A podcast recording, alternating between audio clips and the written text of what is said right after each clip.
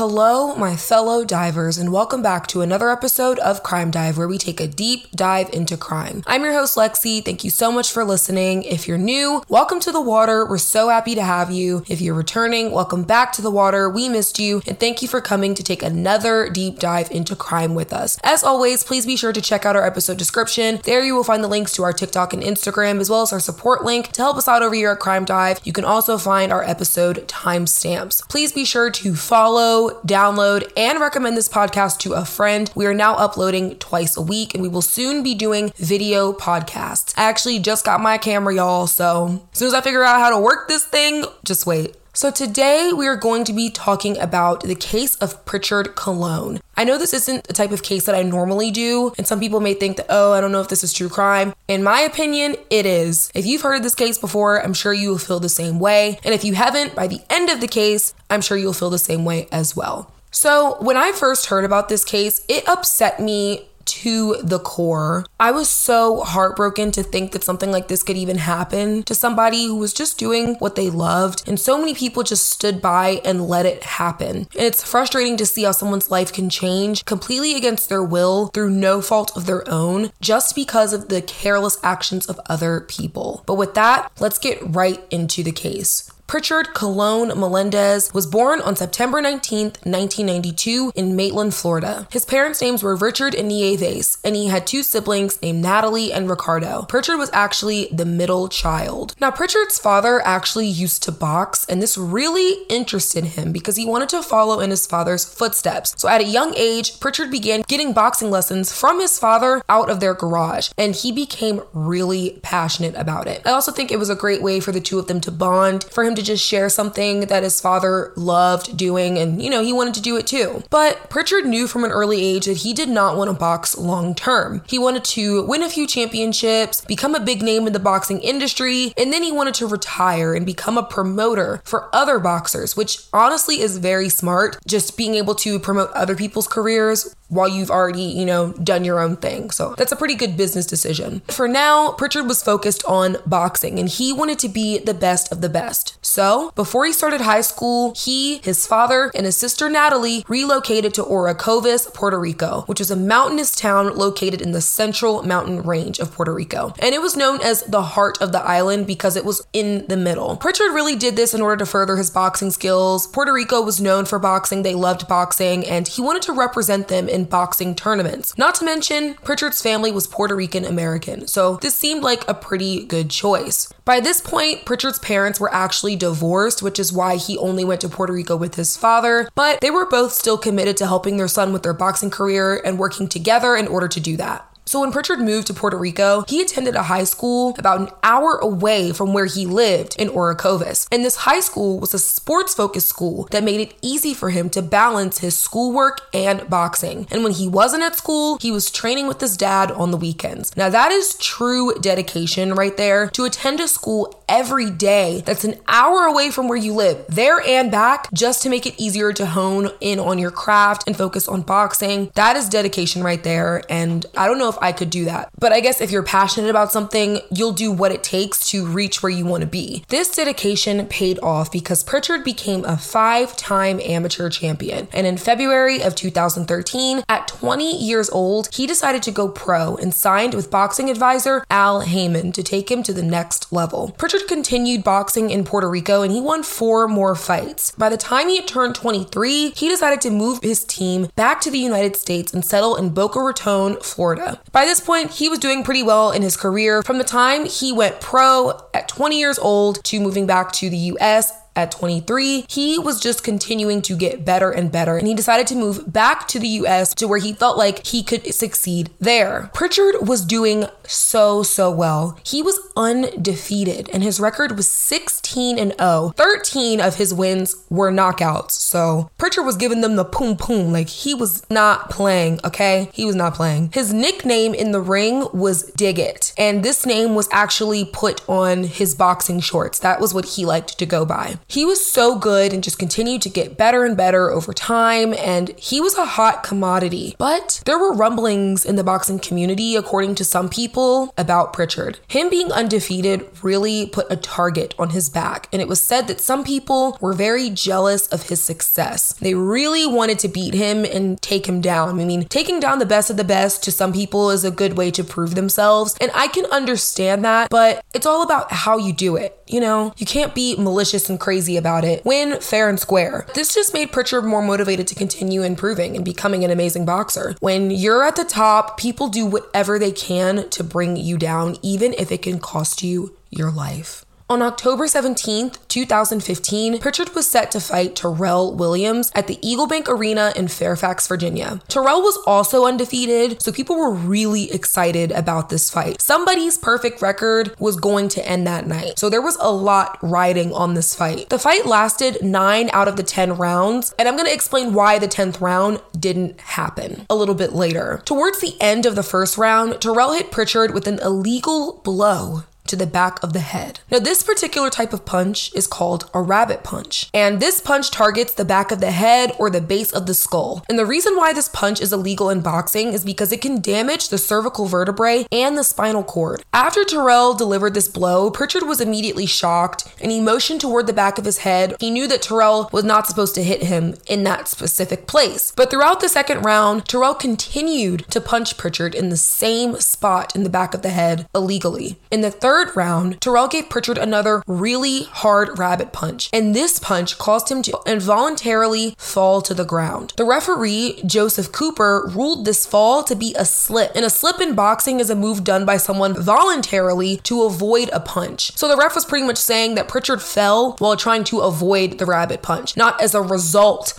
of the rabbit punch. But I'm gonna post this video on my TikTok you can tell that Prichard fell almost like he had no control over his legs. It was like as soon as he got hit, he just fell. It didn't seem like he meant to fall. It was like the punch was just so destabilizing that that's just what ended up happening. So the fact that the referee ruled this a slip was crazy. It was very clear that he fell because of the punch. Now, normally the referee would give whoever landed this illegal blow a hard warning. And a hard warning is the first warning a boxer gets before they start to get points deducted. And this would have possibly discouraged Terrell from punching Prichard again with that same dangerous hit. But this isn't what happened. The referee ruled the move a slip and they just continued on, and Terrell lost no points. And of course, if somebody's not facing consequences for what they're doing, they're just gonna keep doing it. And that's exactly what happened. By round five, Prichard was still getting hit with those same rabbit punches in the back of the head by Terrell. And he he was so mad about these hits because they were really painful and he knew that the ref wasn't going to do anything about it clearly. So he decided to give Terrell a low blow. And a low blow is an attack below the waist or to the groin. In other words, he hit him where most men don't want to be hit. Terrell just let out a huge scream and fell to the ground and was rolling around, holding his groin in a lot of pain. And the ref immediately gives Prichard a penalty, which is like, are you kidding me? You're going to penalize Prichard after one illegal hit when Terrell has been hitting Prichard with these illegal hits for five rounds up to this point, and he never got penalized. So it's crazy the level of unfairness. And this is what I was talking about earlier. There was just different treatment towards Prichard, and a lot of people felt like it was because people in the boxing industry wanted to see him fail because they were jealous of his success. By round six, both Prichard and Terrell had been given warnings, you know, hey, keep the fight clean. Prichard had given him a low blow, Terrell had given him more and more illegal hits. So there was really no warning, warning gave, was more so just like, hey, chill out. But no one lost any points up to this point except for Prichard. Shocker. But Terrell didn't listen to these warnings. He just continued to give Prichard these rabbit punches to the back of the head, and he was never penalized. It's round six, round six, and he has yet to be penalized. By round seven, it was clear that the punches were taking their toll on Prichard. He had actually been winning the fight as far as the judges' scorecards, but he was definitely slowing down a lot more. And when he went to his corner in between rounds, his father noticed that he was moving much slower. He just assumed that he was tired. He later came out and said that if he had known his son was suffering, he would not have let him continue. During the seventh round, Terrell gave Prichard once again a really hard rabbit punch, and this punch sent him straight to the ground one more time. But it took him much longer to get back up the second time. He began rolling around, grabbing the back of his head. He could tell that something wasn't right with this punch. I mean, the pain was just severe, I can only imagine. Prichard's father also said that he was not the type to complain. He had a very high pain tolerance. He was very good at managing his pain. So he knew that when his son didn't get back up for another five minutes, that he must have been in a lot of pain. Now, while Prichard was on the ground, writhing in pain, the crowd began to boo him and they thought that he was faking. Even the commentators were making fun of him, saying over the mic that Prichard deserved an Academy Award for his performance. And they even began to laugh at him, Looking back, I'm sure people regret how unforgiving they were about Prichard's injury, but to do that and not really know, like, I don't know why they just assumed he was faking. This is once again, to me, a sentiment to the jealousy that I feel like the industry felt towards him. I mean, he was young, he was attractive, successful, undefeated, and it's just so weird that there was like a collective disdain for him being injured. Everybody just automatically assumed he was faking instead of actually being injured. Usually in sports, if you, you know, been to a sports game or watched sports, sports on TV. When someone goes down and they're down for a long time, I feel like there's an immediate concern for that person's well being. I don't think people assume they're faking most of the time. People are concerned. So I thought it was odd that when Prichard went down and stayed down for a while, which wasn't something that he normally did, people just automatically assumed that he was faking. I don't understand that, but just goes to show how much people want to see you fail when you're just being great at what you do. After trying to get back up, Prichard began stumbling and he appeared appeared to be very dizzy. And I want to make a note that before this fight, Prichard's parents said that he never appeared dizzy or off balance in any way. So he was exhibiting these symptoms as of tonight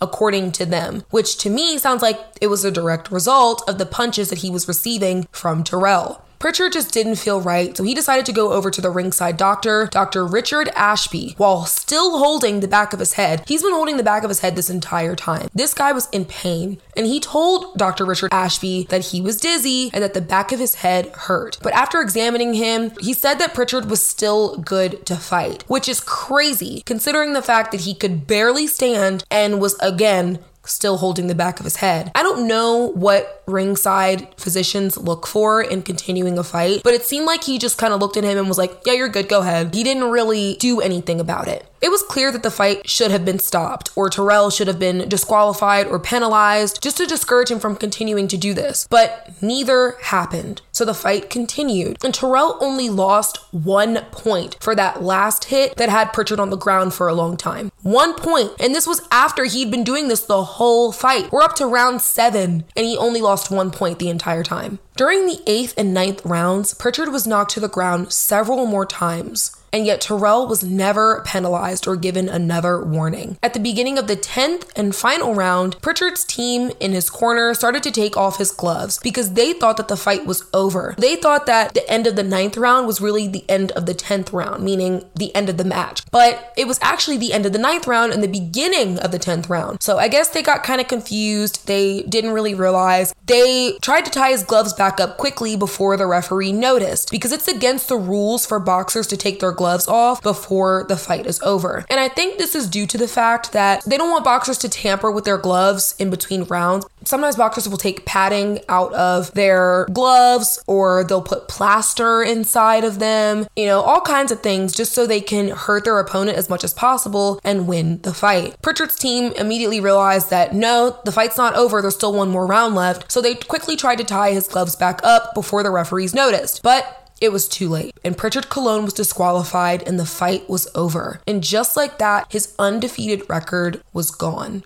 Now, the fight should have been stopped a long time ago, in my opinion, or at least, you know, I think Terrell should have been disqualified first, but I think this was probably for the best. Even though it had been going on for nine rounds at this point, who knows what could have happened if one more round had gone on with this same illegal punching shit. It was clear by the end of the fight that something was not right with Prichard. He and Terrell actually shook hands at the end of the match and they kind of spoke for a moment, but if I was Prichard, I wouldn't have said two words to him. I feel like he knew what he was doing. But this just goes to show how good of a sport Prichard was, despite how dirty that fight was. After the fight, Prichard's mom, Nieves, was waiting for him outside of the ring, and she could tell that her son was hurt. She asked him if he was okay, and Prichard said, Mommy, I'm dizzy. I can't see. Nieves helped Prichard walk back to his dressing room, and by the time they got to the hallway, he couldn't even walk. With the help of his trainer, Nieves tried to put Prichard in a chair to stabilize him, but he immediately fell onto the floor and lost consciousness. Vomit started to come out of his mouth and nose, and everybody in the room was so alarmed. 911 was called immediately, and EMTs arrived to the arena. Prichard was rushed to Inova Fairfax Hospital and went into emergency surgery, and they found that he had suffered a brain bleed. He needed surgery to reduce the swelling in his brain and drain the blood.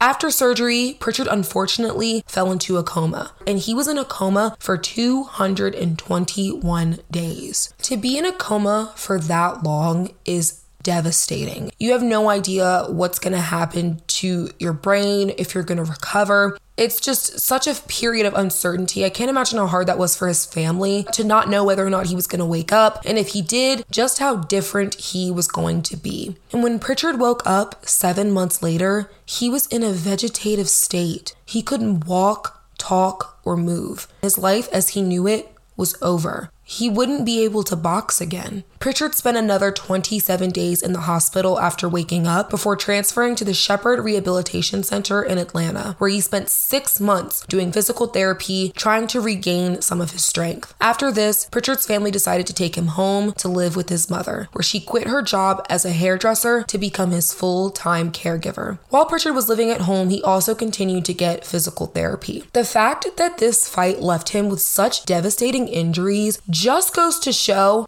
how wrong this was. Somebody was responsible, somebody did this. It's so shocking to me to know that this was even able to happen or allowed to happen. The fact that he was hurt so much in this match that it literally left him in a coma and then a vegetative state just goes to show something very, very wrong happened during this fight. In 2017, Prichard Colon's family filed a $50 million lawsuit against the ringside doctor, Richard Ashby, who allowed Prichard to continue fighting when it was clear that he wasn't okay. The lawsuit was also filed against other boxing promoters and they were sued for negligence. The lawsuit alleged that the doctor allowed Prichard to continue fighting because he was a promoter and would win money if the fight continued. So they basically argued that this Ringside Doctor was out for financial gain at Prichard's expense, but he's supposed to be an impartial party. You're the doctor. You're supposed to make sure that everybody's safe. They argued that he didn't care about Prichard's safety. He had promotional interest in the fight and he just wanted to win money. And the only way he could win is if the fight kept going. This is all alleged in the lawsuit. None of this has been proven yet. No one has been charged with anything. This is all alleged. It doesn't seem like anything can really be done about what happened to Prichard. And that's because the physician and the referee, who I feel were the most responsible, as well as Terrell, they were both hired by the company that ran the match as private vendors, meaning they can't be held legally liable for any injuries sustained in the fight, which to me